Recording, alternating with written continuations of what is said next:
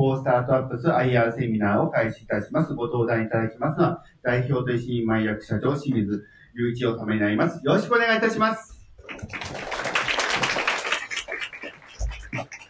皆さん、あの、休日の中、フォースタートアップスのオフィスまでお越しいただきまして、本当にありがとうございます。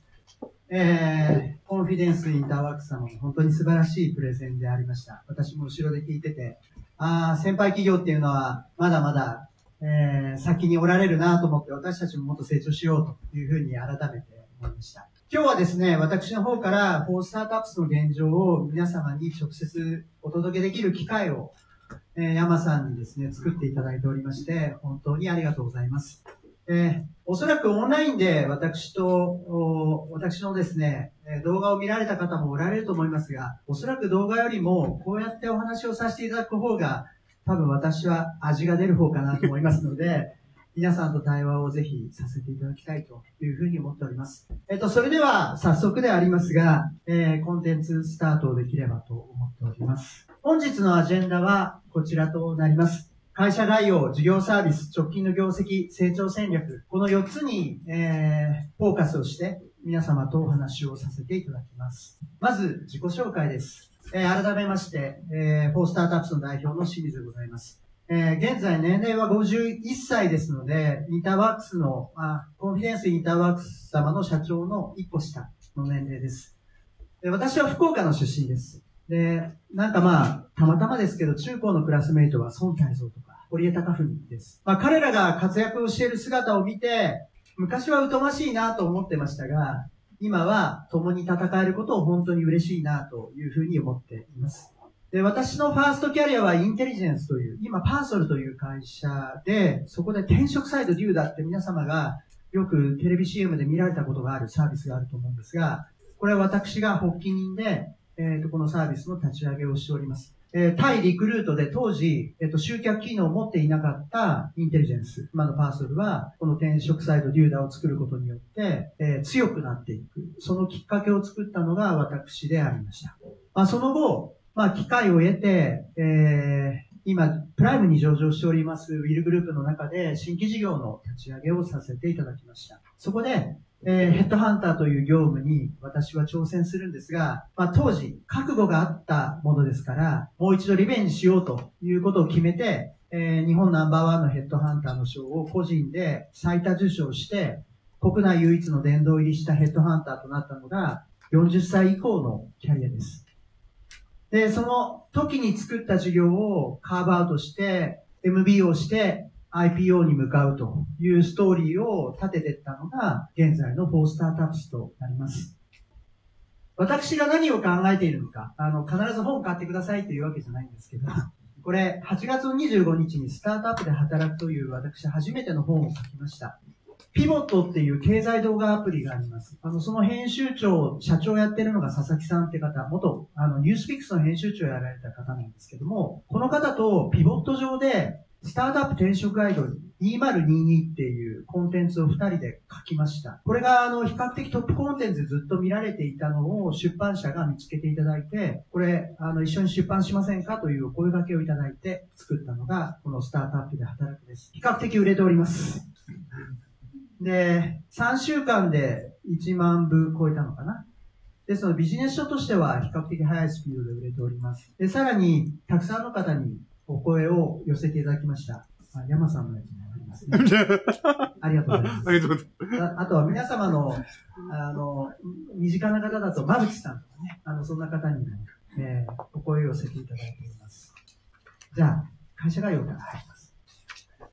フォースタートアップさん2016年の9月に法人を設立をいたしました。ですので、もう7年経ちました。7年で国内最大のスタートアップ支援会社というふうになっています。えー従業員数は現在180名弱。7年でここまで拡大したスタートアップ支援会社は国内に皆無であります。様々な経済団体にも、えースピードを持って加入してます。経団連とか、新経連とか、経済同友会とか、日本ベンチャーキャピタル協会とか、様々な経済団体にお声掛けをいただきました。理由は簡単です。これからはスタートアップの時代だからです。その中で一番中枢にいるのがフォースタートアップですので、えっ、と、様々な経済団体のスタートアップ政策に絡んでほしいという形で、えー、ご一緒させていただいています。遠隔です。もともと、ウィルグループの中で作った新規事業がカーブアウトして、IPO に向かっていく。その過程の中で、私個人が一部 MBO をさせていただいて、えー、現在の独立性を担保したフォースタートアップスに、えー、切り替わっていくという形であります。経営陣です。常勤が4人、そして社外が5人という体制です。ですので、合理性のある判断がない限り、えー、前に物事が進まないという体制にしております。えー、そうですね。最近ですと、社外取締役の一人である梅澤高明さん。彼は AT カーニの会長、並びにケンブリッジイノベーションセンターの会長、そして政府の横串の委員会を座長を務めの日本の頭脳なんですけども、彼にこうスタートアップスのストラテジーを考えていただく実効性のある社外取締役として機能いただいています。またあの、ちょっと新たに顧問でお迎えした方がお一人いまして、田久保さんって方なんですけども、グロービス経営大学院の、えー、まとめておられる志研究の日本の第一人者。彼に、フォースタートアップスの人材戦略を、えー、実効性のある、えー、リードを取っていただいて、共に考えています。人の部分の尾根から上がっていく部分は田久保さん。戦略の部分を司るのが梅沢さん。このお二人の力をうまく活用しながら、フォースターの今の未来を考えていこうと、そういうふうに進めております。では、具体的に事業サービスについてお話をさせてください。事業ポートフォリオです。人、お金、オープンイノベーション。3つの分野を手掛けております。後ほども出てまいりますが、今、国策であるスタートアップ政策、スタートアップ育成5カ年計画なるものでありますが、3つの柱というふうに掲げられています。それは、人、お金、オープンイノベーション。この3つの分野が、いわゆる政策なんです。私たちは先行的に人、お金、オープンイノベーションを手掛けておりました。国策が追いついてきた。今そんな状態であります。一つ一つの事業についてお話をさせてください。これタレントエージェンシーって言ってますが、人の支援をしている部門であります。でこの人の支援をしている部隊でありますが、まあわかりやすく言えば、スタートアップ、業界はスタートアップに特化をしています。そして人材支援をさせていただいています。おそらくスタートアップに特化した人材サービスにおいては、国内の中でガリバーです。それが4スタートアップスとなります。まあちょっと後ろの方に出てきますが、じゃあなんでこの事業をやらなければいけないかということを少しだけお話をさせてください。まあ世界の時価総額を見ていただけるとわかると思います。ガッファム、もしくは今で言えばテスラとか、えー、NVIDIA とか、ここ10年、20年、まあ長い会社でも30年ですか。リーダーが見旗を立てて、ミッション、ビジョン、バリューを語り、そこに人が集い、現代の課題、そして未来の課題を解決するためのプロダクトソリューションをみんなで肩組んで作って、売り上げを上げて、利益を上げて、その中の一部を社会に還元して、社会システムの発展に貢献して、成長の過程のた、過程の中で IPO を果たせば、そこで資産が形成され、その資産の一部は弱者や次の可能性のある人たちのために寄付されたりされる。まあ、そんな挑戦をされているのが起業家です。で、そんな起業家という役回りは、世界の中でもキャリアではトップだと言われています。そういう方々を日本から新たに生み出し、そして、そういう勇気を持った人たちのもとに人を集わせて、現代のトヨタ、現代のソニーを作る。これが私たちが生きている使命なんです。私たちがこの会社をやっている、そしてこの会社に従業員が集う理由です。それによって日本の再成長を実現したい。もしくは人がいい顔して生きている時代を作りたい。もうこれが私たちが事業をやっている根幹の理由です。その根幹の理由を最も生み出すものが私は人の支援のサービスだと思うんです。で、その中で手掛けているもの、2C、個人向けに見れば2つのことを展開しています。それが1つは企業支援です。起業家を生み出します。日本の学校教育で起業してくれって言われません。親の教育から、あなたは優秀でリーダーシップがあるから次のソニー、次のトヨタを作るのよって言われることはほぼないです。だから誰も作らないんですよ。気がついたら世界で最も先進国の中で起業しない国家日本になりました。ってことは、次なる競争力のある新産業、新産業、作れないんですよ、今の日本。衰退します。だからこそ、一人でも多くのリーダーを生み出す、そんな活動をやってるのがフォースタートアップスです。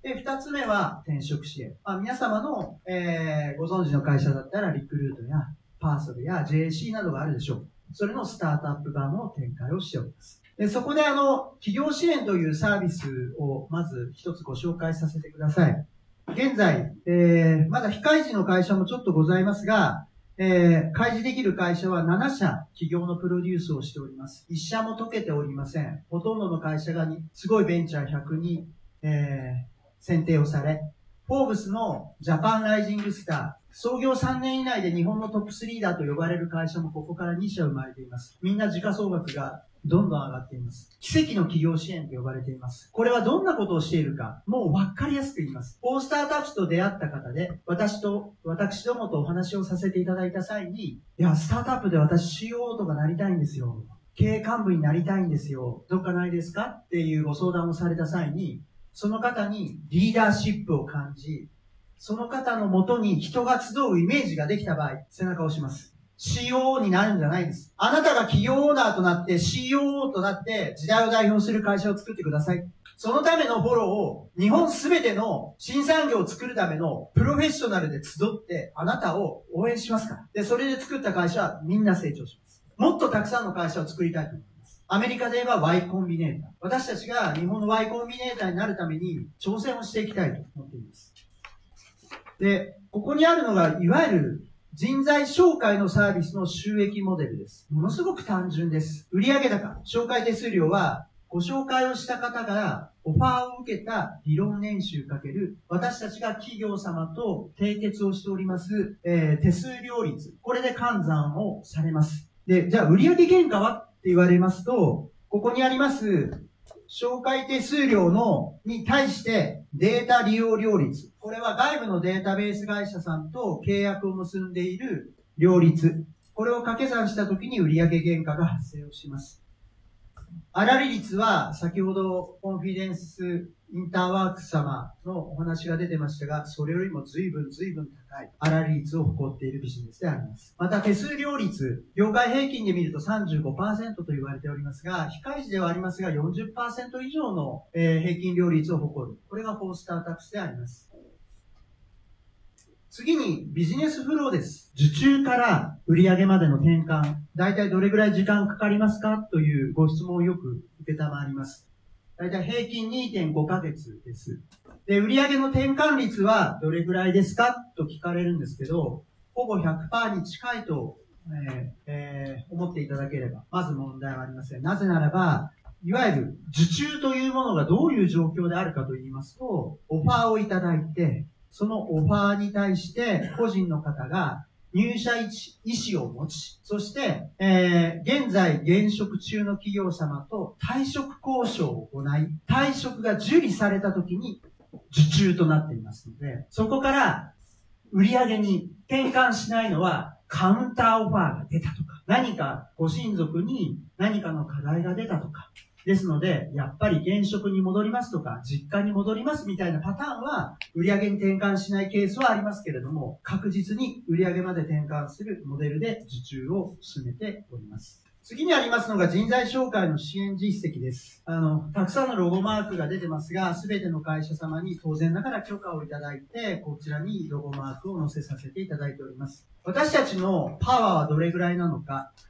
役員の2分の1、社員の3分の1から4分の1ぐらいを組閣をさせていただいている。それぐらいの力を持っているのがフォースタートアップスです。ですので、企業様からすると、フォースタートアップスが、えー、パワーを持ってコミットした場合、えー、その会社の成長に連動していく。それぐらいの力を持っています。ですので、実は私たちのですね、えー、2B の法人の獲得モデル。どういうモデルなのかと言いますと、まあ、一般で言えばなんかこう、電話してますとか、2B のマーケティングをかけて、B2B のマーケティングをかけて、そこから反響があったものに対して対応しますっていう会社がたくさんあると思うんですけども、私たちはノンコストです。ベンチャーキャピタルの皆様からご投資先をご紹介してもらう。じゃあなぜ紹介してもらえるかというと、フォースタートアップスがコミットした場合、先ほどお話したような強力な支援レベルがあるので、それをご期待されたベンチャーキャピタルの皆様が、予実や内部統制や成長戦略などから見て、誰が成長確率が高いのか、誰が上場確率が高いのかっていうことをベースにして、だからこそこのスタートアップを勝たせてほしいっていうことを私たちにご紹介をいただいて、そのチームを支援する。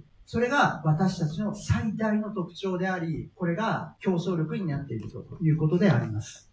では、どんな個人の方をご紹介し、結果どんなポジションでお仕事されてるか、あの、ぜひイメージをつけていただけるために、ここにエヴァンジェっていう温度メディアがありますので、ぜひ見てください。約100名ぐらいの方々の、えー、前職がどんな仕事をなさってて、結果、どんなお仕事に就かれたかっていうのが出ていると思います。ちょっとここに、たまたま8人だけ出てますけど、例えばベースの COO とか、ココナラの CEO とか、スマート HR の COO とか、アイスペースの CFO とか、プレイドの執行役員、ヤプリの取締役 CMO、レディフォー様の CFO、これユイメディって言うんですけど、まあ起業支援され、させていただいた女性起業家の方とか、まあちょっと一部だけ載ってますが、このレベルでご支援をたくさんさせていただいているので、その事例を見ていただければ、フォースタートアップというのはどういうことをやってるかが少しわかると思います。あと、B 側から見て、スタートアップ側から見て、フォースタートアップスはどれだけ重要なポジションを支援できているのか、先方の中での心のシェア、お金のシェアがどれぐらいあるのかっていうのは、このチャレンジャーズっていうところを見ていただくと、私たちの支援レベルがわかると思います。通常人材紹介とかっていうビジネスや人材派遣っていうビジネスになると、たくさんの顧客群を支援することがモデルなんです。その会社の成長がどうであるかっていうよりも自分たちの売り上げやえー、規模の問題の方が重要になったりします。私たちのポイントは何かというと、お取引をさせていただいている企業様の成長が一番重要なんで、どちらかと集中支援をする。それが、こう、スタートアップスの、えー、お客様に対する考え方だとお考えいただければと思います。そして、あの、実はこのタレントエージェンシー、人材紹介で、あの、企業支援をやっている舞台の中に、コンサルティングサービスっていう項目があります。これはあの、特別なお客様に対して、月額で別途報酬をいただいて、えー、売上高に、自分たちの売上高につなげてるんですが、まあ、このサービスをご利用いただくと、私たちがメンバーをたくさん採用して、その会社の成長にコミットをします。これは大変、あの、好評なサービスなので、昨年あたりは本当に順番待ちをしていただいておりました。私たちもクオリティをコントロールするために、えー、このコンサルティングサービスを、えー、社数を一定決めてご支援をしていたというサービスでありました。これは、あの、私たちの業績にも大きく連動してきますので、ぜひ今後もこのコンサルティングサービスの受注や売上がどういう推移を示しているのか見ていただければと思います。次にあるのが第2の事業です。私たちは2016年の9月に法人を設立設立をした際にはデータドリブンなハイブリッドキャピタルにより日本の再成長を実現するっていうのが、私たちの法人を設立したテーマでありました。ハイブリッドって言ってるのは人とお金ということなんですけども、ただ事業をスタートした際には、まず人で事業を作ってまいりました。でその後に第2の事業を立ち上げたのがこのオープンイノベーション分野です。では、オープンイノベーション分野というのは、どういう事業なのか、まあ、このあたりを少しお話をしてまいります。まず一つ目、スタートアップデータベースというプロダクトを2018年より私たちは運営、経営をしております。このスタートアップデータベースというのは、未公開市場を可視化するためのデータのプラットフォームです。上場会社であれば情報開示が義務化されていますので、誰がうまくいってるか、誰が存在してるのかは、開示義務があるので、必ずわかります。でも未上場の会社は開示義務がありませんので、皆様からすると誰が成長してるかしてないかは、よくわからないはずなんです。それを2万2000社可視化してるデータのプラットフォームであり、まあ、ここにありますように、東京商工リサーチ調べで、えー、国内スタートアップデータベースの会員数が現在ナンバーワンになっているサービスです。競合はユーザーベースがやっているイニシャルというサービスがあって、これが先行してます。で、私たちが後発組で始めて、今2大、えー、スタートアップデータベースになっているというサービスです。このサービスを政府の皆様がご利用なさったり、メディアの皆様がスタートアップの情報を取り扱いをする際に、情報出展元スタートアップデータベースと書いてあったり、あとは各大学とスタートアップ研究を進める上で、このデータを渡して一緒に論文の発表したり、様々な形で、えっ、ー、と、日本のスタートアップ研究、もしくはスタートアップを使った事業展開に貢献をしている、そんなサービスであります。で、このスタートアップデータベースに絡んで、最近ではメディアの展開を始めました。次にあるのが、パブリックアフェアーズです。スタートアップ政策支援と読み替えてもいいかもしれません。特に、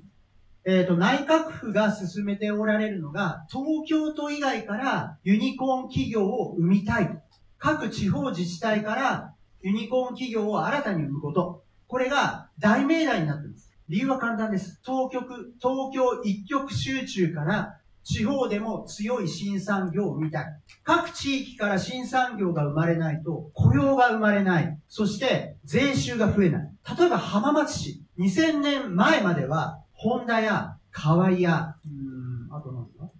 ホンダ山。ホンダ山。そうですね。まあ、こういった上場会社がたくさん生まれてるんです。2000年以降生まれていません。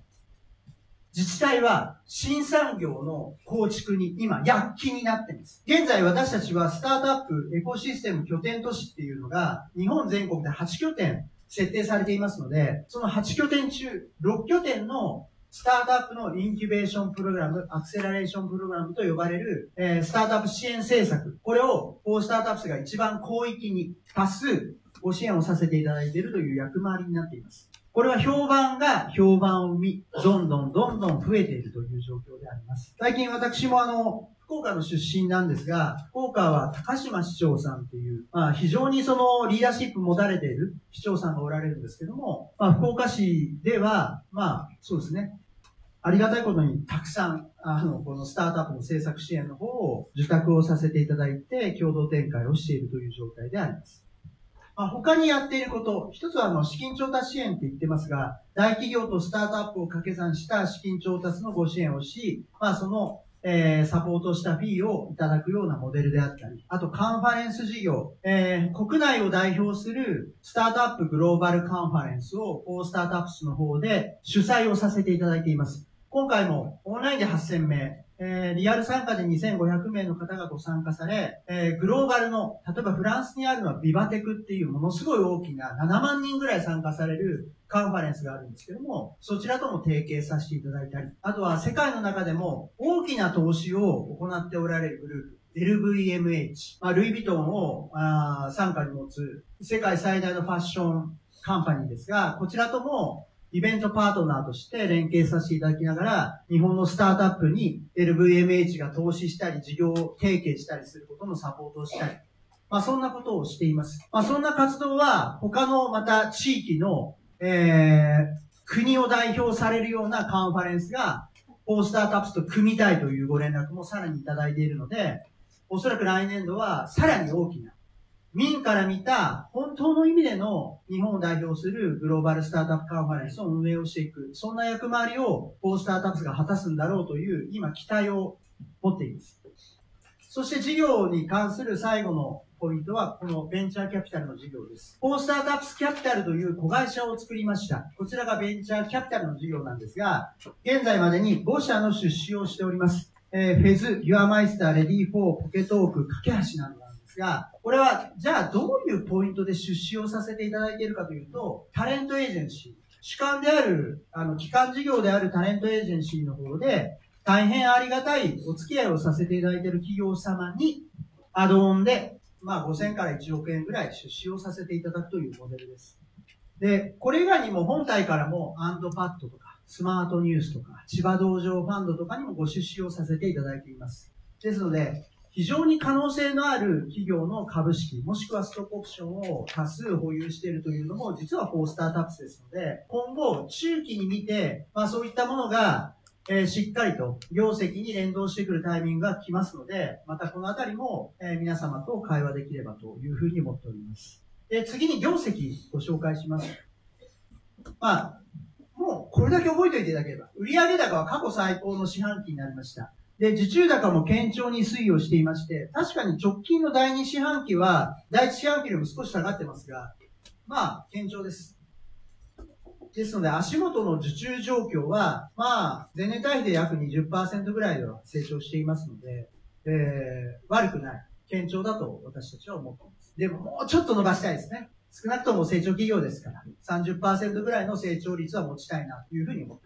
ます。で、次にですね、まあ、業績の進捗率と業績予想の考え方という部分なんですが、今、売上高の進捗率は48.8%。まあ、計画通りだなというふうに思ってますが、営業利益、まあ、段階利益のところですね、に関しては、ほぼ全てが90%以上の進捗率を現在誇っておりまして、ならば今回情報修正でしょうっていうですね、お声をたくさんいただきます。えー、一昨年かな。私たちの時価総額が200億を超えて、えー、一株あたりのがですね、6000円ぐらいの価格をつけていたタイミングがありました。その時はやはり情報修正を2回していったというような状況でありましたが、まあ、それに準ずるぐらいの今、進捗率で物事が進んでいることは事実です。ただし今回、えー、業績予想を修正しないという判断をいたしました。理由はいくつかあります。1個目は、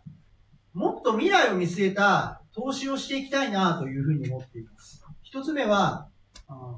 あちょっとそこ閉じちゃったんです。今来ていただいている皆様のここのオフィス、ここも素晴らしいオフィスです。住友不動産のここがフラッグシップタワーで、えー、このビルの上の方っていうのは特会と呼ばれて、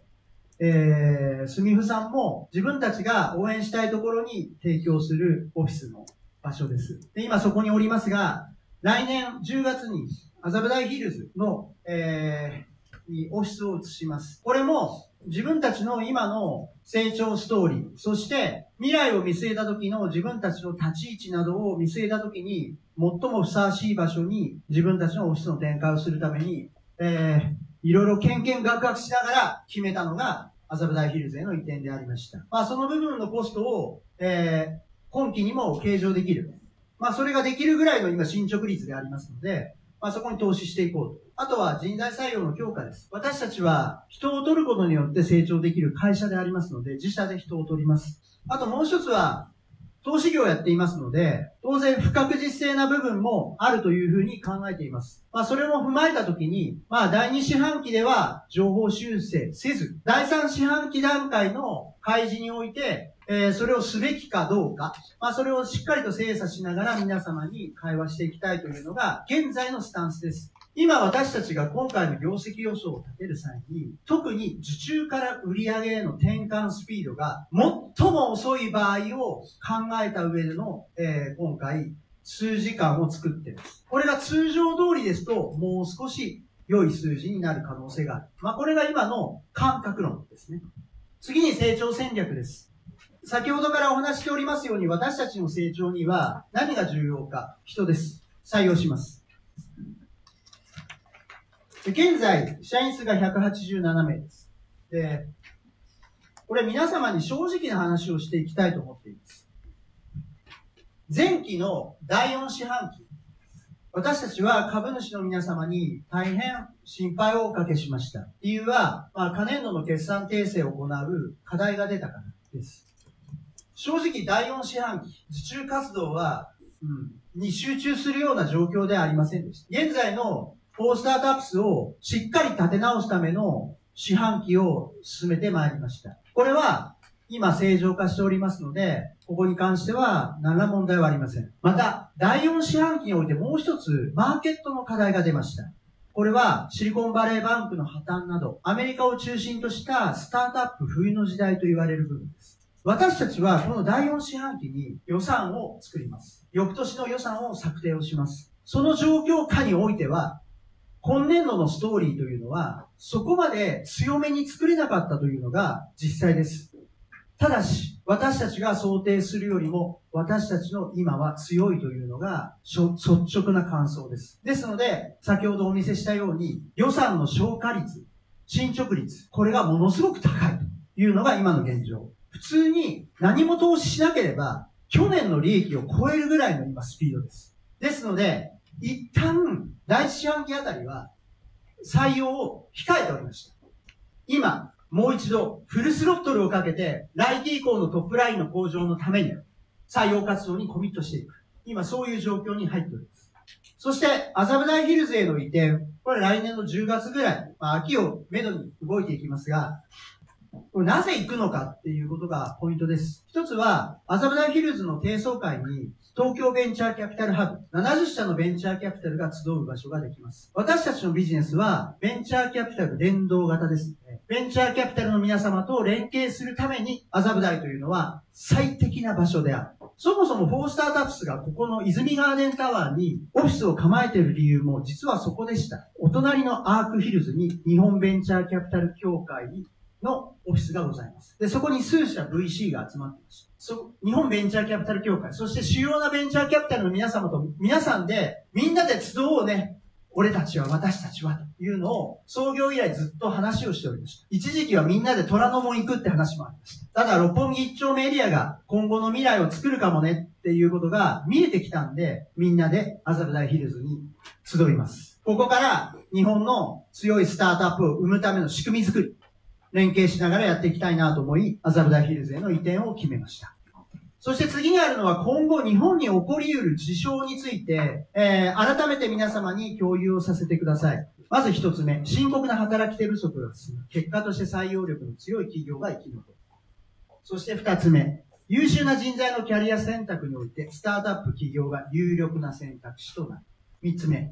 東京一極集中でなく、地方から有力なスタートアップが生まれる。詳細をお話していきます。一つ目は、少子高齢化。特に若年労働者の減少は非常に激しく。また、雇用制度の変更なども今後行われるでしょう。もう、日本の高度経済成長期にできた雇用制度は限界を迎えています。ですから、議論がよく出てくるわけです。退職金の制度の優遇措置は解除しようかとか。ただ国民からの大きな意見があり、じゃあ、ちょっと今は止めとこうか、なってますけど、今、はい。いろんなことが裏で動いております。そうなると、少ない労働力をみんなで人を争って取る、ウォーウォータレントの時代になります。人を取れる会社だけが成長でき。人を取れない会社は成長できません。ということは、人に対する価値が上がります。人を取るために安いサービスがはびこる。全く逆です。人を取るというサービスは高付加価値、高単価になっている。これからの時代です。それはテクノロジーが進化しても同様だと思います。次にあるのが、これ、スタートアップ企業が有力なキャリアの選択肢となるとなってますが、有力層の方々を中心、まあ、有力層じゃないんだなって言えばいいんだな。ご活躍されていらっしゃる方々を中心に、起業という選択をする。もしくは、新産業を作る側にキャリアを移行されていくこと。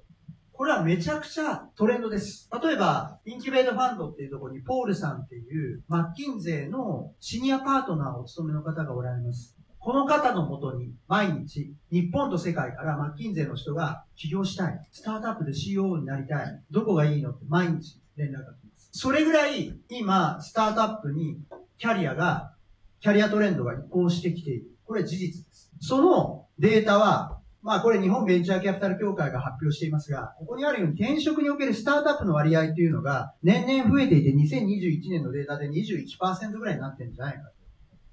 例えば、東京におけるスタートアップの労働人口何パーいるかというと7%っていう。だ東京で言うと、少し市民権得てるスタートアップ。でもアメリカと同じ構造にしようと思うと、この転職におけるスタートアップの割合が50%になるとアメリカになるって言われてます。新産業と既存産業が人を争って取る本質的な応募をタレントの時代になると、えー、構造的賃上げっていうのにつながるというふうに言われていまして、その状況を作り出すためには強い新産業の育成、そして育成するためにはそこへの投資が必要です。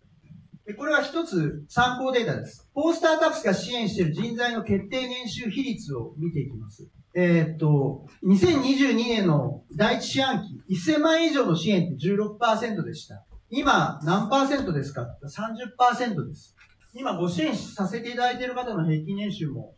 800は超えていまして、900に近づいているそれぐらい高い水準になっています。日経新聞のデータでも出ていますが、上場会社平均よりも、スタートアップで働いている人の平均年収が高くなっている。それなぜならば、採用のライバルは上場会社じゃなくて外資 IT だから。というふうになっているわけですが、まあそんなトレンドが出てきています。ですので、フォースタートアップスも支援している方の、えー、報酬水準の最高値レベルは、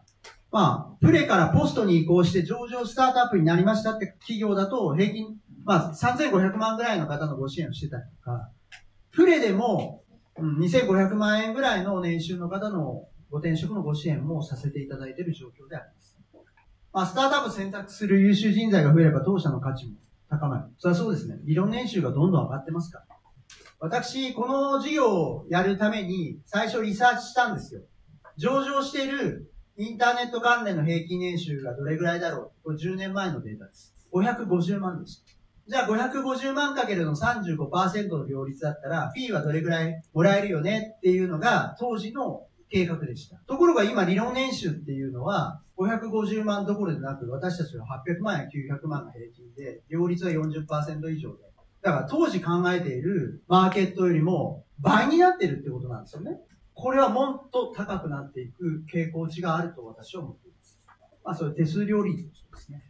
そして、あの、私たちのポジショニングです。先ほどあの、コンフィデンスインターワーク様の場合は、総合型の人材サービスをいろんなカテゴリーで目指していきますというようなお話だったんだろうと思ってました。で私たちももちろん HR のマネタイズをしてますけれども、私たちは総合人材サービスを狙っているわけではなくて、総合スタートアップ支援会社を目指していますので、えー、少し立ち位置は変わります。で、そんな中で、じゃあ、HR の分野だけ特化すると、フォースタートアップスに特徴は何かっていうと、もう完全にスタートアップ、急成長企業に特化すること。そして、えー、経営層や経験豊富な方に集中していること。これがポイントです。で、先ほどもお話ししましたように、これからは東京からだけでなく、地方から、特に研究開発型ベンチャー、大学紐付きの研究開発型ベンチャーがどんどん生まれてきます。ディープテックとかリアルテックとかと呼ばれているものです。私たちも各地方自治体でアクセラレーションプログラム、インキュベーションプログラム回してると、そこで順位がついてくるんです。1位、2位、3位。知事さんとかと一緒に決めるんですけど、大体研究開発型ベンチャーが出てきます。そして今私たちを支えているものは何かっていうと、スタートアップ支援が国策となったってことなんですよ。骨太っていう戦略があります。骨太って何ですかって言ったら、旅をするときに地球の歩き方って本がありますが、骨太っていうのは国がどっちの方向性に向いていくのかっていうことなので、国民の歩き方とほぼ同様だと思います。だからこれを知ることは、私たちがどんな未来が来るか、そして私たちはどっちに投資をしていけばいいかが見えてくるんだと思うんですけど、ここにスタートアップ支援が2年連続組み込まれました。国は本気です。突然変えることはありません。書かれたことは実行します。その一つが、スタートアップへの投資を5年から10年で10倍にしようって言ってフォースタートアップスのビジネスは、人の分野、タレントエージェンシーの分野は、調達連動だと言われる。資金調達が増えれば、私たちは勝手に伸びます。国家としては、スタートアップへの投資額を5年から10年で10倍にするっていう。この方針で動いていますので、私たちはそれが国策が背中を押して、私たちの業績を今後引き上げてくれるだろうと。そして自分たち自身も、その中で強力に伸ばそうとしています。そしてスタートアップ支援策。先ほどもお話ししましたように、人もお金もオープンイノベーションもやろう。これが3本の柱だと。で、私たち完全ポートフォリオが一致していますので、これを徹底的に3つとも伸ばしていきたい。特に、このタレントエージェンシー、人の分野はとても重要ですので、えー、ここは伸ばしていきます。そして私たちが目指す世界観。これは政府の政策とも一緒です。裾野を広げます。たくさんの人に起業していただきます。そして地方の、えー、自治体からも、たくさんのスタートアップを生み出します。そこから生み出されたスタートアップ。次に重要なのは競争力です。高さを作ることです。高さを作るのが、人の支援とお金の支援だと思っています。これを組み合わせた総合スタートアップ支援。これをしっかり取り組んでまいりたいと思います。改めてでございますが、フォースタートアップスはスタートアップ向けの人材紹介のリーディングカンパニーであること。そして二つ目、スタートアップ支援を国策であること。ここから10倍になります。市場が10倍になるマーケットを探せません。DX よりもすごいです。GX はスタートアップ支援も絡みます。ものすごい可能性しかありません。そして、地方でもスタートアップの政策が進んでまいります。まあ、それを最も広域に支援している。これがフォースタートアップスとなります。ですので、これからの時代、次なるソニー、次なるトヨタを生み出し、そこに人の喜びや人の生き様を作って、いい顔している大人を増やして、そして日本の再成長を実現していく。もしくは日本のテクノロジーやイノベーションが世界や未来の課題解決につながる。なんかそんな時代を作るために、ここに人を集わせ、みんなでグロースしていきたい、成長していきたいというのが、フォースタートアップスでありますので、ぜひ、引き続き、皆様のご支援がなければ伸ばせませんので、よろしくお願いしたいと思っております。説明は以上です。ここから皆様のご質問にお答えしてまいりたいと思っております。今日までありがとうございました。